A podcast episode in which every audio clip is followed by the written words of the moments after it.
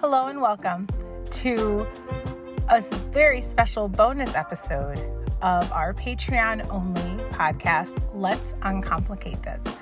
I'm your host, Marcia Lane McGee, the Community Organizing and Outreach Coordinator of Catholics United for Black Lives. And for this episode, I am joined again by our board president, Ms. Dede Miller. Today, we're going to be talking about possibly trying to uncomplicate the current conflict in Israel and Hamas, helping you understand the history of the conflict, where we are now, and we're going to talk a little bit about just war theory and the dignity of human life as it pertains to this situation specifically. As always, we're going to be talking about current news stories from a consistent life ethic as well as an anti racist angle. So, without further ado, please join us in this episode.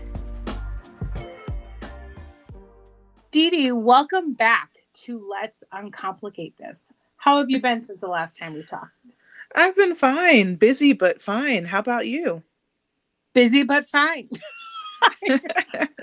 Busy There's a lot going on. I do. I have so much going on, but it's okay.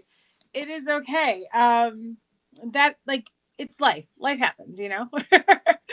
so, like I said, listeners, I've invited Dede back to the show because I need things to be uncomplicated for me on this issue, and I am sure that you out there do as well. So, Dede, historian, educator, Catholic woman of God, I need you to uncomplicate the conflict with Israel and Hamas for us today, please.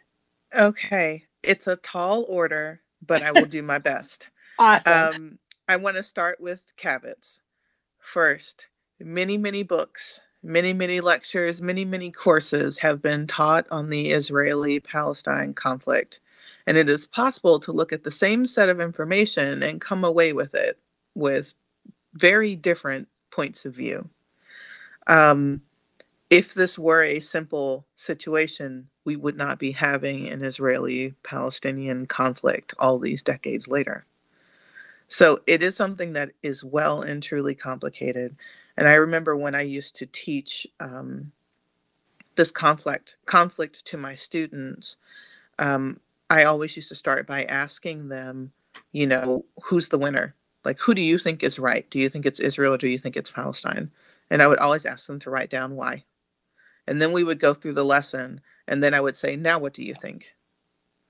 Um, because i think especially living in america our historically our media has been very pro-israel our government is very pro-israel and so i think the vast majority of americans will say that they are pro-israel which is not necessarily the wrong approach but it's one that oftentimes we take without being critical about taking it because it's the majority opinion.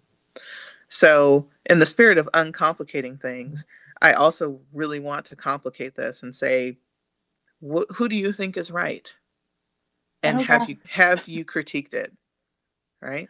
Um, yeah. I, I think that's important. Until you really like interrogate your own beliefs on this issue, I don't think we can get to a solution because we have to be looking at it according to the facts. Um, first of all, this this territory that we're talking about of of Palestine had never really been called Palestine until probably the the 20th century. Uh, it had it had um, in biblical times been called the Kingdom of Israel, Kingdom of Judea. Um, in the New Testament, we read about this area being under the control of the Roman Empire. Um, but before that, this area had been under control of Egypt and ancient Egypt, and it had been under the control of um, Persia, the Persian Empire. And then after New Testament times, um, starting about the 600s, the area had been under the control of various um, Islamic caliphates. And then there were the Crusades, in which the area flip flopped hands between Christians and Arab nations um, until you get to modern times. Uh, in the run up to World War One, the area was under the control of the Ottoman Empire. and the Ottoman Empire took a variety of approaches to um, administering the region, but basically they allowed the local people to live their lives and govern themselves so long as they um, took care of their responsibilities to the Ottoman Empire.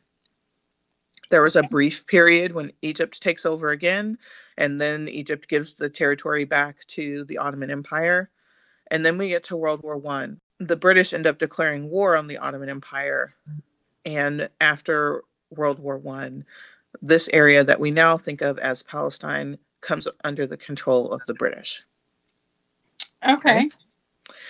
Um, so, an important thing I always like to point out is in terms of administrating administration of the area, it was under a variety of of kinds of Islamic rule from the mid 600s until 1920.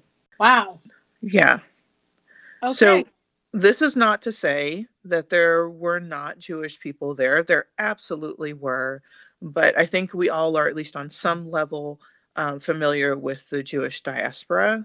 Uh, that diaspora really was um, kicked off in um, the early 100s. So during the time that the New Testament was written, that diaspora was occurring.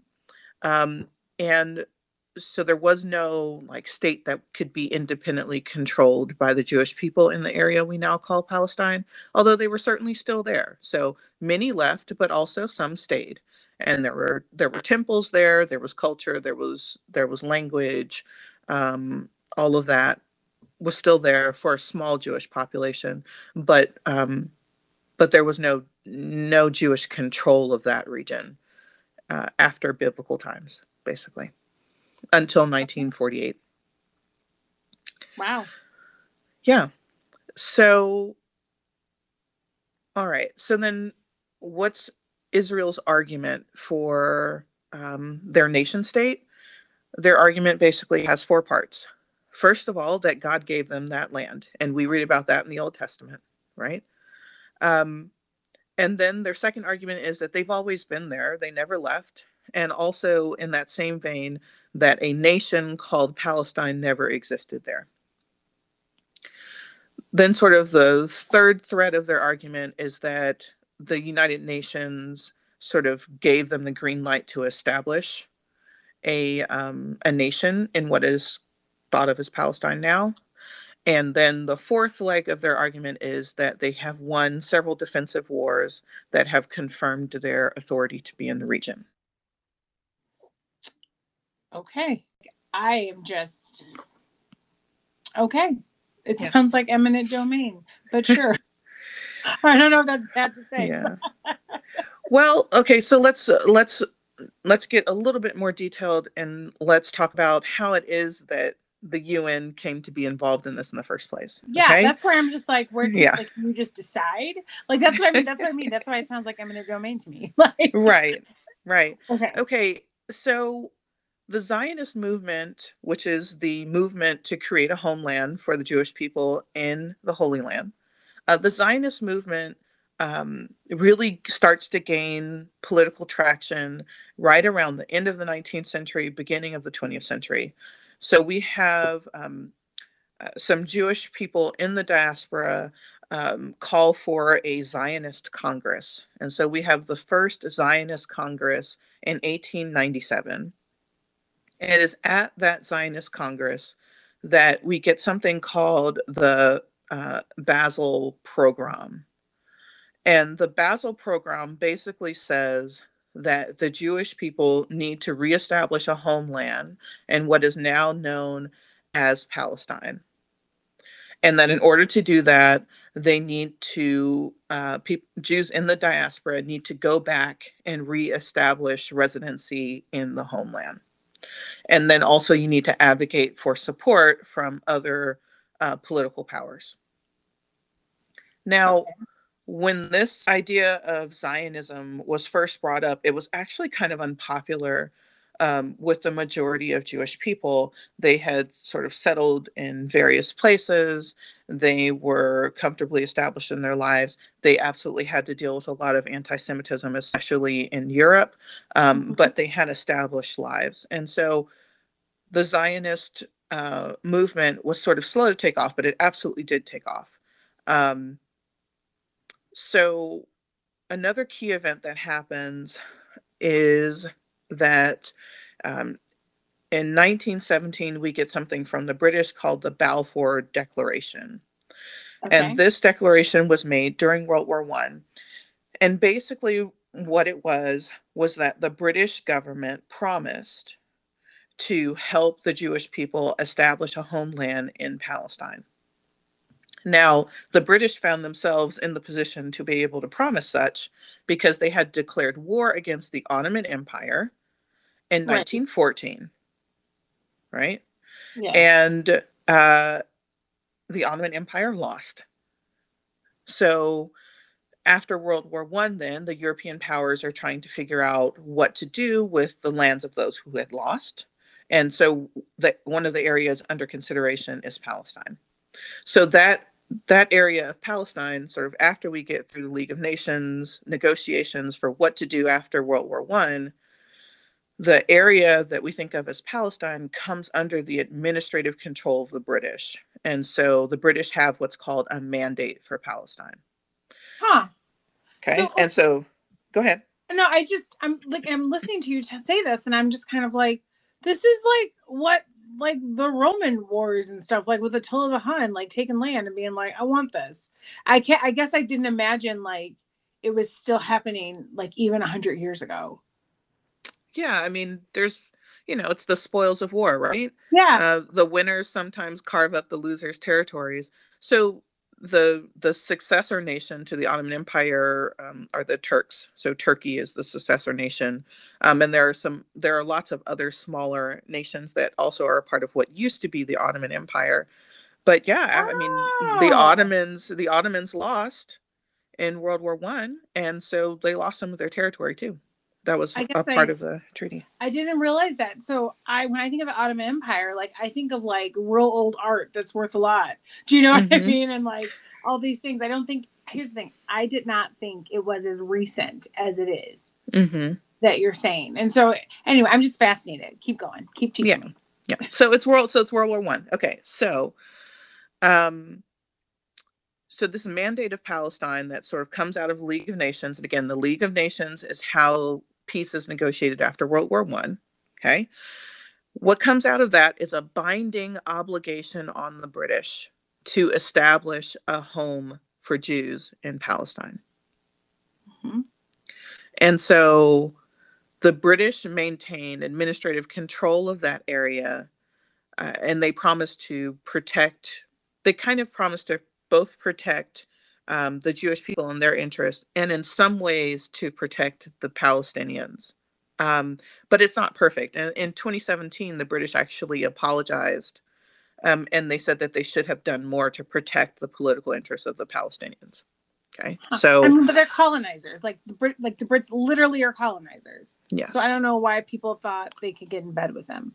Right. So, okay. um, so, yeah, totally so they, so they failed. So they failed to adequately protect the Arab Palestinians. Um, many Arab Palestinians ended up fleeing. In 1947, the UN gets involved in this territory, and they try to broker what's called a partition plan. So the 1947 partition plan.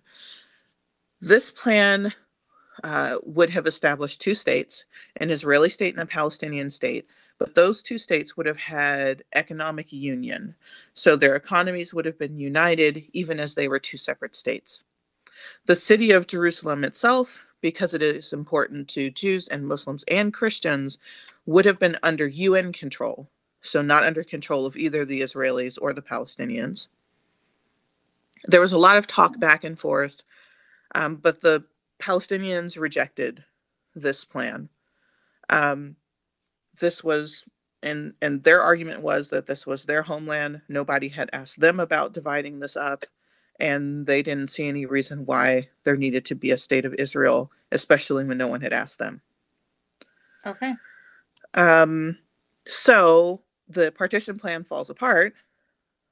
Um, but before it has a chance to fall apart completely, Britain decided to end its administrative control of the region.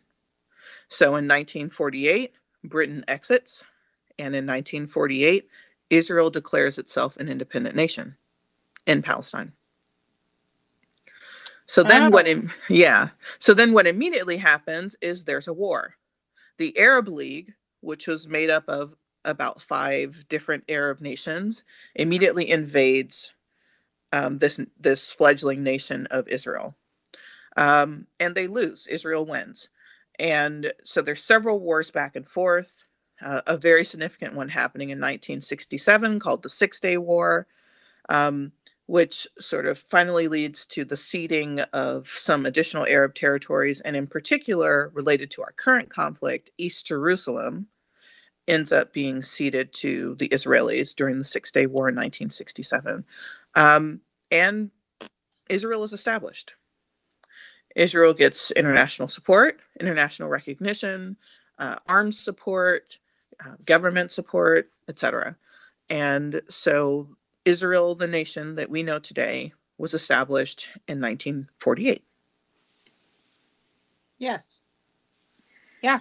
My grandmother was eight. That's what's blowing my mind. Mhm. Like I like that's why I was like, oh my gosh, because Israel's always been a thing in our lifetime.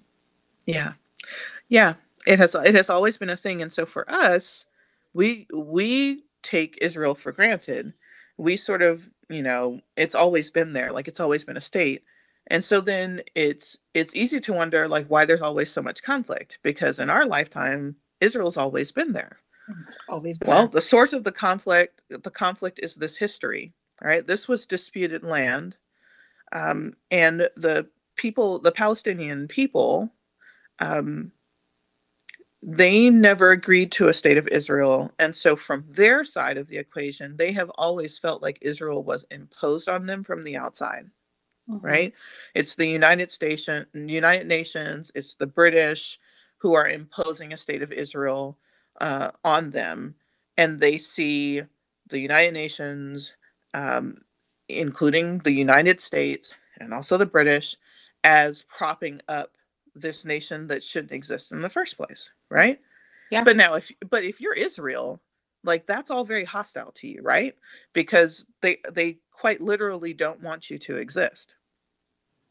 Yeah. Um, and so the Israeli side of that is that they feel like um, they're under constant threat and under constant attack, and therefore that they have to um, they have to be relentless in defense of their nation. Okay. So the so that's the two sides. The Palestinians feel sort of put upon, feel like they're trying to be forced out of their homeland, and the Israelis feel like they're constantly under attack, and that they have to defend the land that God gave them. Wow. Yeah. To answer your question, there are no winners here. No, there are no winners here. Mm-mm. And that's what that's what makes it so complicated, because you can feel very strongly, like you can very strongly have sympathy for one side or the other, but then also you can kind of see the point of the opposing side. You know, there's not. Yes. That's why a lot of times when people people are hesitant to take a firm stand on like, are you pro Israel? Are you pro Palestine? For this exact reason, because it is so convoluted that you can kind of understand how each one of them has ended up in their in their particular camp. But of course, this has now led to decades of war and unrest and how many thousands of lives lost. Yeah. So it's a it's a problem for people of peace, which we as Christians and, and as Catholics we are. It's it's a constant problem for people of peace because you want there to be peace in that region, but what does it look like? Um, that's the question. What does it look like? You're Yeah, what does it look like? Okay, so let's talk about what's been. So we talked about what happened all these years ago. What's been going on for what seventy three years, but probably longer, but officially seventy three years. Let's talk about what's going on for the last eleven days. Yes. Um, so what's been happening for the last 11 days actually has roots in all of this complicated history and also in events of a little over a month ago. Okay, okay. so I'm going to go back to April 13th. April 13th was the first day of Ramadan, mm-hmm. and it was also Jewish Memorial Day. Now, for those of you who don't know a lot about the geography of the Holy Land, the Islamic sites, the Jewish sites, and the Christian sites are basically all on top of each other. In the case of of um, of the Jewish and Muslims, there's a mosque called Al Aqsa Mosque that was literally built right on top of Temple Mount, which is oh. the the ruins of the Jewish temple. So when I say like on top of, I mean they're on top of each other. Oh my gosh. Okay. And sometimes you'll see like people praying at something called the Western Wall. The mm-hmm. Western Wall is one of the exterior walls of Temple Mount. Okay? So these are these are shared spaces. So it's the first day of Ramadan and it's also Jewish Memorial Day. The president of Israel wanted to give a Memorial Day speech at the Western Wall. However, since it was the first day of Ramadan, the Al Aqsa Mosque was also broadcasting calls to prayer okay. for the first day of Ramadan. Wait, so is the eh, okay? I'm just so confused. You keep saying, isn't there also a wailing wall there is a wailing wall. Yes. Okay, that's not the same thing though. The wailing okay. wall and the western wall, two names for the same location. Okay. Okay. Um, so the president of Israel wants to give a speech. The Al Aqsa Mosque is issuing their calls to prayer for the first day of Ramadan. Okay. The Israelis sent a request to the mosque to stop broadcasting so that they don't interrupt the president's speech.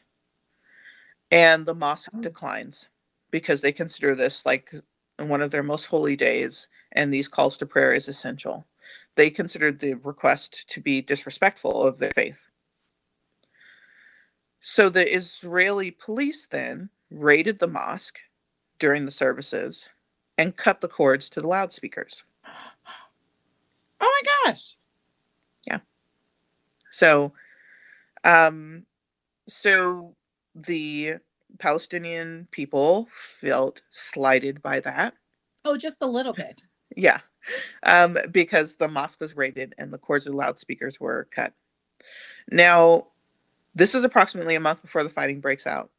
And one thing you should know about the Israeli government is that our, the current regime under Benjamin Netanyahu has not really been active in trying to resolve the conflict. They've they've just been trying to contain it, right? To like try okay. to keep keep the conflict down and keep things as sort of the status quo. And there have been sort of provocations on both sides.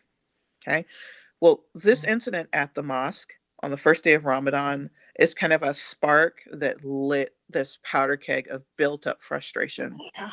Um, between Israelis and Palestinians. But I, I have to say that on Israel on the Israeli side, they didn't seem to see this coming. They thought that everything was contained, that everything was okay, um, but they had failed to recognize a growing grassroots and organizing um, atmosphere that was happening on the Palestinian side. Because another thing that was going on right around the same time is that um, there were six Palestinian families that were under threat of being expelled from their homes in East Jerusalem. Okay. Now, the reason why they were under threat of being expelled is because there's an Israeli law that allows Jewish people to reclaim land in East Jerusalem, which is the Palestinian section, if they can prove that they owned it before 1948. Mind you, there is no similar law mm. that allows Palestinians to reclaim any of yeah. their land. Okay? okay. So, under this law, then, there was a claim made to these six families' homes, and so they are they are under threat of losing their homes. This has still not been resolved, right? And so there's a grassroots effort, a protest effort to protest these expulsions. And in addition, there had been several raids of the mosque over time. And so they were also protesting raids of the mosque. So here's another raid in this atmosphere where these families are being expelled and people are already up in arms about it. And it just sort of sparks off clashes. So there are nightly clashes between police and protesters in East Jerusalem. And those are the media images that we've been getting in the United States.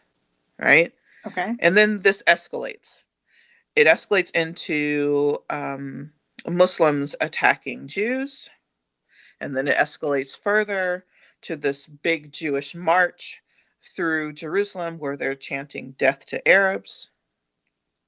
And then it escalates even farther to um, attacks on Arab homes and Arab people. And these happen to be caught on camera, and that starts to trickle into our media, right? Because remember, I said, you know, for the Palestinians, like they feel like they're being pushed out, right? right. They, they have felt that way since 1948.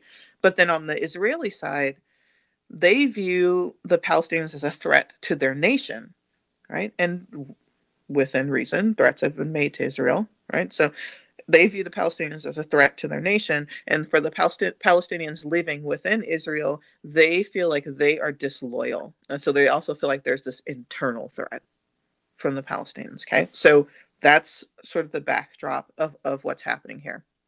So a few more things happen. Um, there are additional raids on the mosques. Uh, there's a there's additional conflict between the police. On May 4th, Hamas, which is a, um, a both a governmental group and also an extremist group in mm-hmm. Palestine, they issue an ultimatum to Israel. They say, "Leave East Jerusalem, uh, stop attacking Palestinians, or you'll face the consequences." On May 7th, May 7th was the last day of Ramadan the yes. Israeli police again raid Al Aqsa Mosque. So they raided Al Aqsa Mosque on the first day of Ramadan, and then they raided on the last day of Ramadan. Oh. This time, they say that they had to raid the mosque because protesters were stockpiling stones to be used to assault the Israeli police. Okay. That doesn't change the fact that this is a mosque that they're raiding, and they use yeah, and they use the, the same kind of um, riot control tactics we're used to here, um, mm-hmm. like stun grenades, rubber bullets, tear gas, like that sort of thing, happening inside of the mosque. Okay. okay. I'm wondering why they're using the same tactics. Where did they get them from? Anyway, go ahead. mm-hmm. um, so it's at this point on May 7th that the Israeli government is finally like, you know what, we probably need to lower the temperature, right? These images are getting out into into international spaces mm-hmm. and people are starting to complain, let's lower the temperature. Um, but by that time it's too little too late. Mm-hmm. We get to May 10th, which is Jerusalem Day. That also was supposed to be the day the court decided whether or not those six Palestinian Palestinian families got thrown out. Um, there were clashes between protesters uh, and the Israeli police. Al Aqsa is raided again. And then that night on the 10th is when the first Hamas rockets are fired yeah. into Israel. Okay. So here we are on the 20th. Uh, over 200 Palestinians have been killed in this conflict, nearly 2,000 have been injured. Um, Palestinians claim that Israelis were targeting civilians intentionally. Israelis deny that. They say that they were targeting uh, Hamas terrorists, but that those terrorists had embedded themselves in civilian life. And so that's what that's Israel's defense. Uh, on the Israeli side, there were 12 deaths reported um, because they've got a very effective missile defense system. So although they were getting bombarded with rockets from Gaza, their missile defense system was shooting them all out of the sky. So the death toll is significantly less for for Israel. Israel, yeah. And so today we got news right before we started recording that there is a ceasefire that's yes. supposed to go into effect in the next 24 hours. So we are going to pray and hope that that ceasefire holds historically it has taken several ceasefires before fire actually ceased. Mm-hmm. so we mm-hmm. are going to hope and we are going to pray that the ceasefire holds. Um, but there's just we have to get creative and find some kind of solution to the conflict. Because otherwise you're going to keep getting this fighting. It's not going to magically go away. So burying our head in the sand um, and or just trying to contain it uh, is not going to be enough to ensure that both the Palestinians and the Israelis can live lives free of violence. Yes. And that's and that brings us to our Catholic social teaching, the dignity of life. Um, and like a consistent life, life ethic, like where every human being is free from violence for their whole lifetime. And that's important. And no matter what side you're on, no matter where, or even, gosh, why are there sides in this? Do you know what I mean? Right. Like, and here's the thing like you really did uncomplicate this for me, Dede, because I was really like, I don't, do you know what I mean? I don't understand. Um, and like I said, how our podcast, we uncomplicate things to make your life more complicated. But there is no side, right? There is no, mm-hmm. I don't feel like there is a um a good side or a bad side. I just feel like people, we've got hurt people on either side trying to establish a homeland and a livelihood and roots. Um, and because of the conflict, um, and because of actually situations beyond their control, because there are people, even though my grandmother is older than Israel, um, this was established by people who are no longer in power and some no longer in life.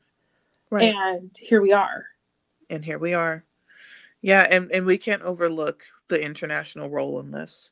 Um, well, yes, there was a there was a determination um, by the UN, by Britain, and by France, and eventually by the United States to take a firm position in establishing a state, an Israeli state in Palestine. And the Palestinian people were not given any choice or any say in this, and the, like that part of it, we cannot overlook. There is there's definitely a um, European imperialist edge to this, mm-hmm. right? So you've probably heard that term before European imperialism, especially in school in your history courses. So the age of European imperialism is basically the 19th century, um, but can also include a little bit before that time period, so a little bit of the 18th century and a little bit after that time period, um, so a little bit of the 20th century, historians seem to agree that the age of imperialism kind of ended with World War One, um, so ended right around 1914, but definitely the legacy continues. And so that legacy of British imperialism uh, or imperialist British imperialist mindset we can kind of see in terms of the dealing with Palestine, right? This British mandate to govern this area, right? So they have administrative control of local people, not necessarily, um, you know, taking over and forcing everyone into labor camps, but rather uh, having administrative control of the area. And that technique had been used all throughout the world to enable uh, European countries to gain vast amounts of wealth and vast amounts of influence, uh, taking a lot of the natural resources out of countries, committing many human rights atrocities. And so when you get to sort of a decolonization, anti imperialist um, movement after World War II, a lot of these places are left devastated, right? They they have been plundered of their natural resources and their governments are rife with corruption as a legacy of European imperialism. So that's definitely a factor here. The legacy of that is definitely a factor here. I mean, we can look at, for instance, you know, people oftentimes lament what seems like constant conflict in African countries but we mm-hmm. also have to recognize that Europeans sat around a, a map of Africa and carved it up amongst themselves without yes, any respect for cultural boundaries, tribal boundaries, rivalries, faith, like language. None. Of they just carved it up, right? Well, yeah, so, we see that with the Commonwealth, like with the British Commonwealth. Like there are parts of Africa that belong to the Commonwealth, correct? Right. Right. Yeah, that's and it's like, what is that? What what do Britons have to do anything with Africa? like, just yeah. But you know, that's you know the the age of imperialism, and when everyone was in school, they learned about the the age of imperialism, and it it really, um, for the British especially, there was this saying that the sun would never set on Britain. Yes. Um, and that was because they had so many, uh, yes. so many did. colonies all over the world. Yeah. You also have to consider that Europeans coming into this area of Palestine and saying, we're going to carve out this spot for Israel hits all kinds of notes of colonization um, amongst the Palestinian people. And I think even for us, we can kind of see some notes of the Black Lives Matter movements and protests that we saw in the United States. We're talking about police clashes with grassroots organizers. And in Palestine in particular, we're talking about the repeated raiding of one of the most important mosques in their area. And it's really hard to overlook the power dynamic that's at play here. And that all plays a role in terms of how Palestinians feel about constant international pressure and constant presence of Israeli troops and Israeli police within areas that are supposed to be theirs. You know, these are areas that are under dispute. Uh, these are areas that are occupied by Israelis, but the Palestinian people very much so feel like this is their land and that they are being oppressed and that they are the victim of of numerous human rights violations. Yeah. And there's I mean we can't we can't rewrite history. So sitting here in 2021, we can't rewrite 1948. But I think we have to take into account um, how the nation of Israel was established when we start figuring out how it is that we can ensure peace for Israelis and for Palestinians. Again, we like we can't bury our head in the sand and pretend like this messy process didn't happen that created all of this frustration. you know? Yes. So before I let you go, um, one of the things that we talked about with this was like just war theory or just war doctrine, and um, I didn't know a ton about it. Um, I just know that it's. I, I was like Thomas Aquinas, but I learned that it started with the classical philosophers, with Plato and all those guys, um, and it basically has three tenets where it is taking human life is seriously wrong States have a duty to defend their citizens and defend justice, and protecting innocent human life and defending important moral values sometimes requires willingness to use force and violence. And there, I mean, we we see war all the time, and I have yet to see with the I've, I've yet to see a just war, right? But um, with this conflict, Dede, I I think that I don't think it's well. I mean, it's human life that needs to definitely be valued, and that's where when Israel is using their defenses and which are stronger and things like that. Um, I feel like, well, maybe maybe we shouldn't get in the weeds with this, but religious freedom also has something should have a role in that. And do you know what I mean? Because like, there's so many aspects to human life that like the the like the dignity part of it, right? Mhm. There's the survival part, and there's like the dignity part and the part and the ability to thrive and things like that. Um, I totally, I, I just like I. So let, let's hear your comments on that. I'm just kind of, I'm still processing all the things that you just said to me, girl. So I know that. um okay so i think i think st thomas aquinas actually helps us sort of unpack just war theory a bit especially from a catholic perspective Mhm. because there are certainly um, a lot of catholics and maybe some who are listening to us right now who are very pro-israel right israel Mhm. absolutely has a right to defend themselves and the minute those rockets started flying from gaza like that's it right so there's sort of two halves to the Catholic conception of just war. And so the first half sort of has to do with the right to go to war in the first place. And so some principles there um, coming from St. Augustine, but then St. Thomas Aquinas codifies it, are like you've got to have the authority, like you've got to be the sovereign power to declare the war. It has to have a good cause, like a um, a cause related to some universal or ultimate good. Um, the attentions, the intentions also have to be good. So you can't launch a just war with evil intent. And then finally, and I think this is the most important one when we talk about this region, is that it should be the thing of last resort. Like mm-hmm. there's, we have tried literally everything else, and this is our last resort, right?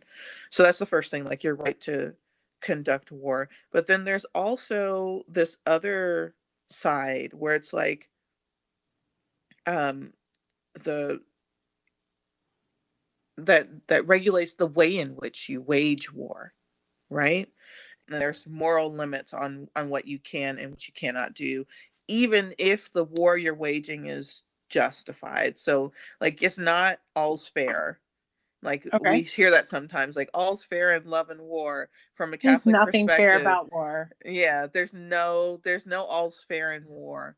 Um and I think some of the some of the limitations there um, are really really inform us thinking about the Israeli Palestine conflict. Um, the first moral consideration is proportionality.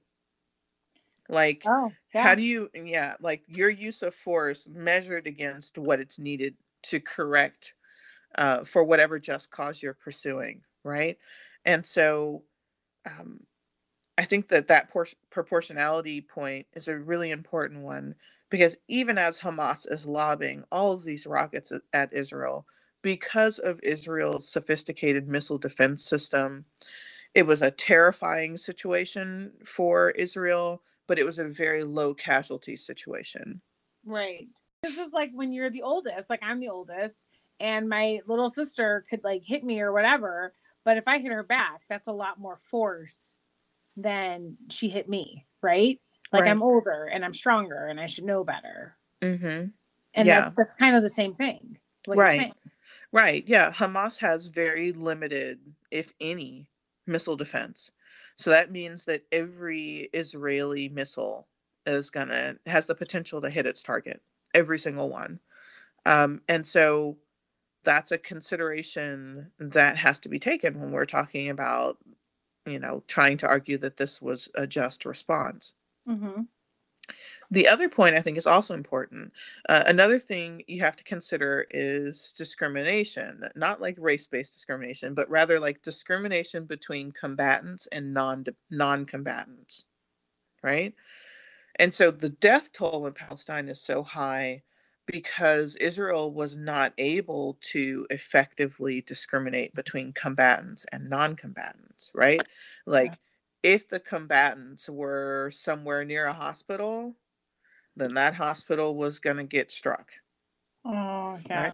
But also at that hospital were all of these non-combatants, right?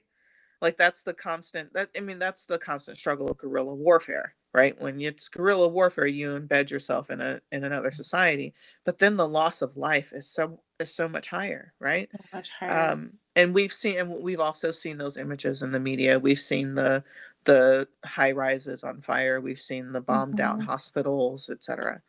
Um, and then the last thing um, to take into consideration when we're thinking about like the moral limits of what you do in war is responsibility. Like, if the war has a good end, like that good end of war must outweigh the damage that's going to be done by it, right? Like, it's not enough for me to say the end of this war is good. The end of this war is so good that it is worth the loss of life. And I think for a lot of us, especially those of us who identify as consistent life ethic, that's the part where we have a hard time finding any just war. Yeah, right? that's yeah, absolutely. And I think that's where um I remember when I was in world history, I think we read The Prince by Machiavelli, and which was like a lot for a ninth grader to read, but that's cool. Um, but he talks like he's like the end justifies the means, and there are a lot of people that go into that, like go into it thinking it's like no, there's sometimes there's no justifying the means.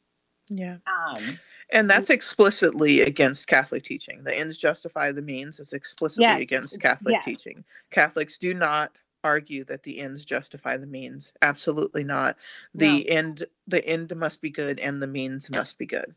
Yes, and that's where that um that's where just war doctrine and just war theory like would combat that those thoughts because we live in a society where we're like as long as it work because that's a whole everything will work out fine in the end type deal. Like that's a more of a live laugh love way to put it. The same Mhm. the same and i think that's what we're so used to. Well as long as it works out in the end as long as it works out in the end and it's like but so much is destroyed. Um like like yeah we have gosh we have to make sure the means are good.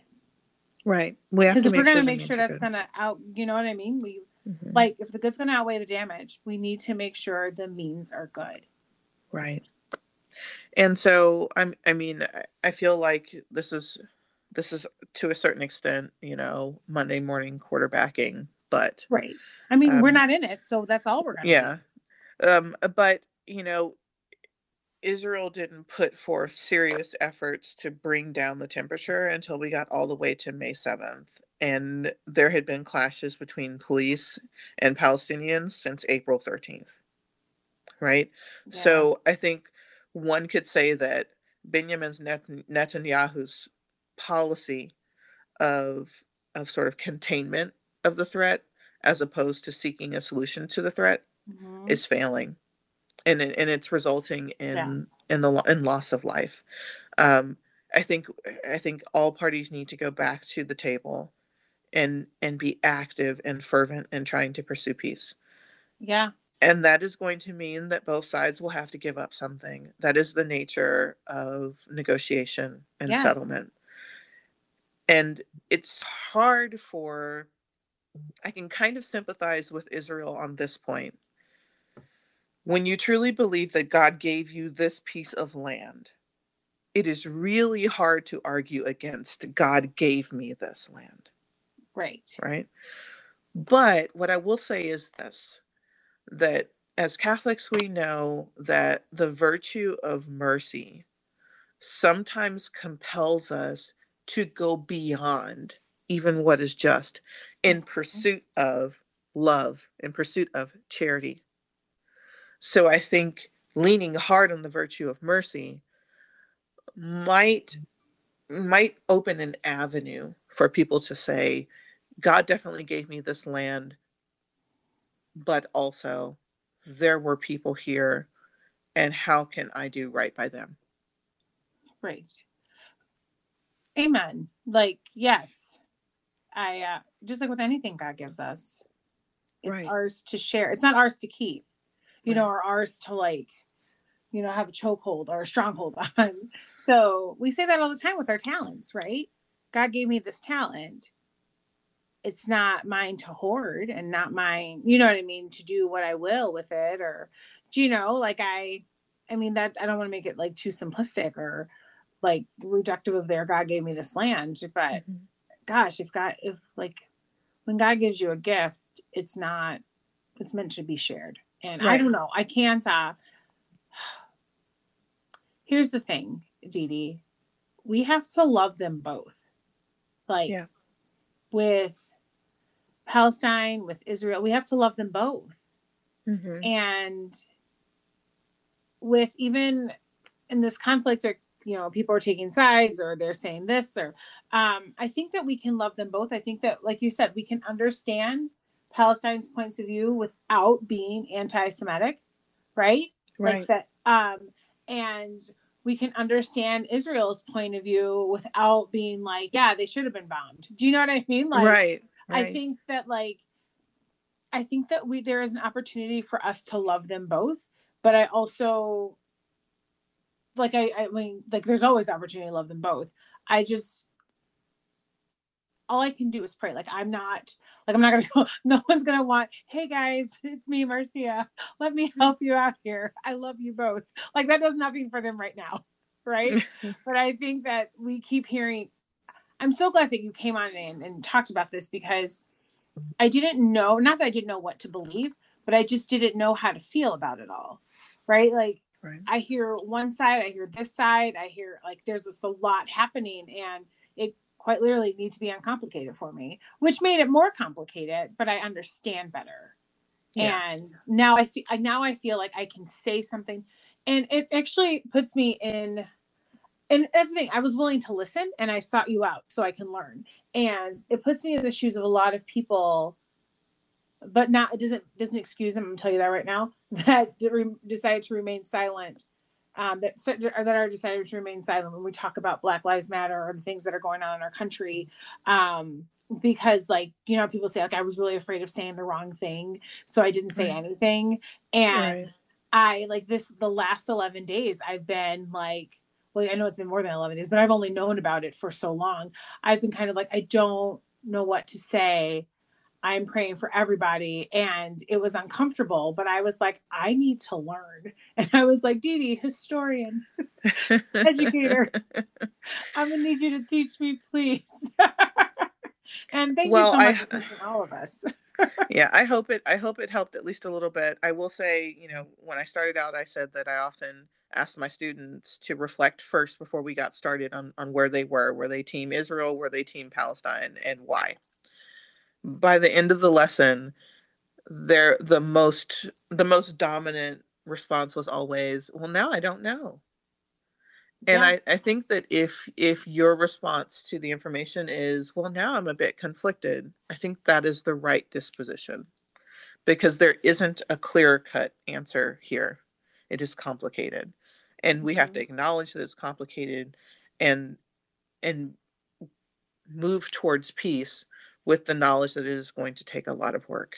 Um, and again that message of mercy. Um, one of the things that i always um, reiterate to folks is that mercy is always always unmerited. Always. So when you say that you're going to be merciful towards someone you're saying that you are going to give them a gift that is not merited. And you're going to do it because God gave you that gift, right? God was merciful towards us, gave us a plan of salvation, even though we did not and could not merit it. Mm-hmm. Right. So when we give mercy, we're mirroring the mercy that we got. So whether you're Israel or whether you're Palestine, I think ultimately mercy is the answer because I think both sides have legitimate grievances, but I think mercy can propel us to um, to give a little in the pursuit of peace. Yeah. Hmm. Well, there's that. Wow, we just covered it all. You gave us a history lesson, a current events lesson. I think there's like a civics lesson in there. Philosophy. we even got to talk about um like like Black Lives Matter a little yeah, um, is there anything else that we should know or we would like to add? Um, I mean, I think there's lots of areas for further research for those who are interested. Um, you can get really into the weeds on all of the congresses and declarations and agreements that led to the establishing of the state of Israel, the role of the United Nations. Um, you can you can really dig deep into just war theory if you if you were so interested. Um, two things I would like to encourage people to do um, is if you are able um, because Palestine sustained so much damage over the last 11 days, there's a mm. big need for humanitarian aid. Yeah. So seek out organ, or organizations that you are um, comfortable donating to, and I would say that that's a big thing you can do for Pal- for Palestinians. Mm-hmm. And there are some Catholic organizations as well. When we talk about the Palestinians, we oftentimes focus on um, Muslim Palestinians, but there are Christian and Jewish Palestinians as well. Um, and there's a there is a a Christian Palestinian community that lives in Gaza. Um, so so there are um, uh, there are also ways in which you could give through Catholic organizations to support the people in Palestine. Okay. Um, so that would that would be something that I would say to um, consider and then also you know just keep your ear keep your ears open. We're we are praying that the ceasefire holds.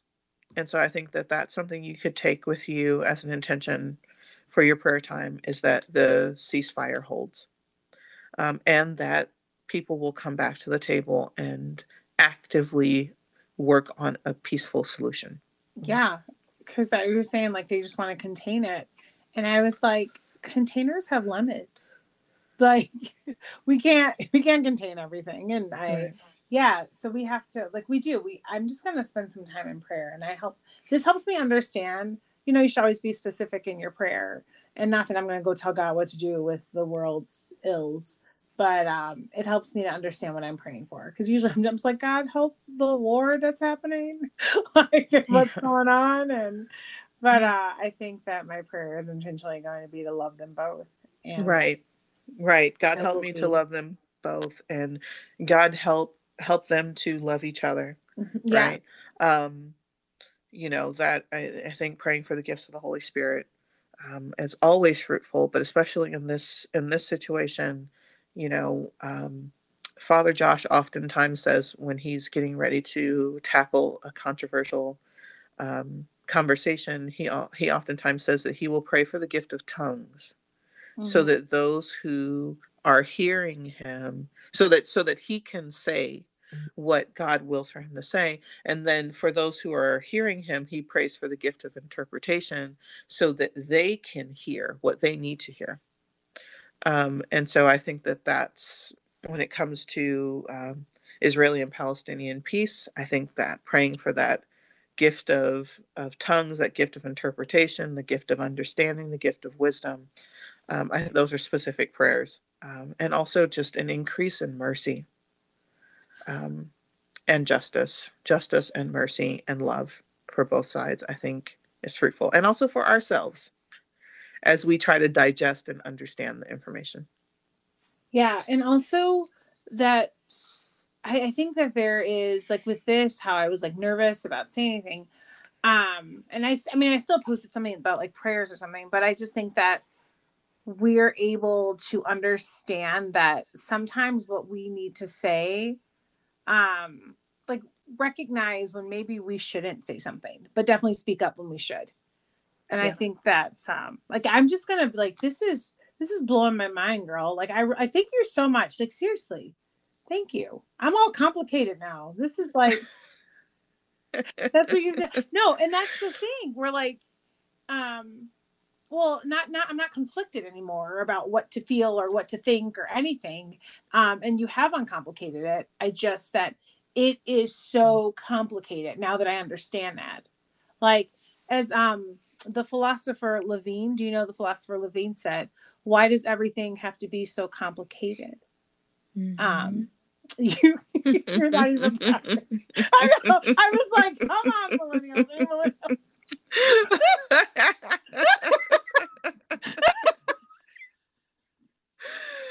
oh my goodness, Marcia. You're like, you're like, why do I feel like that should be put to music?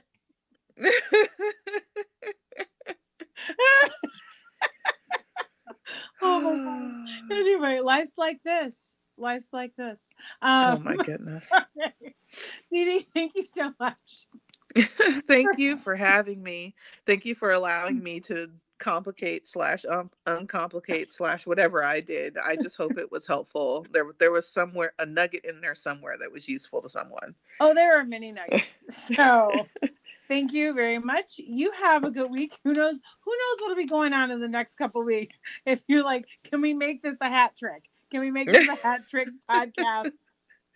um, experience.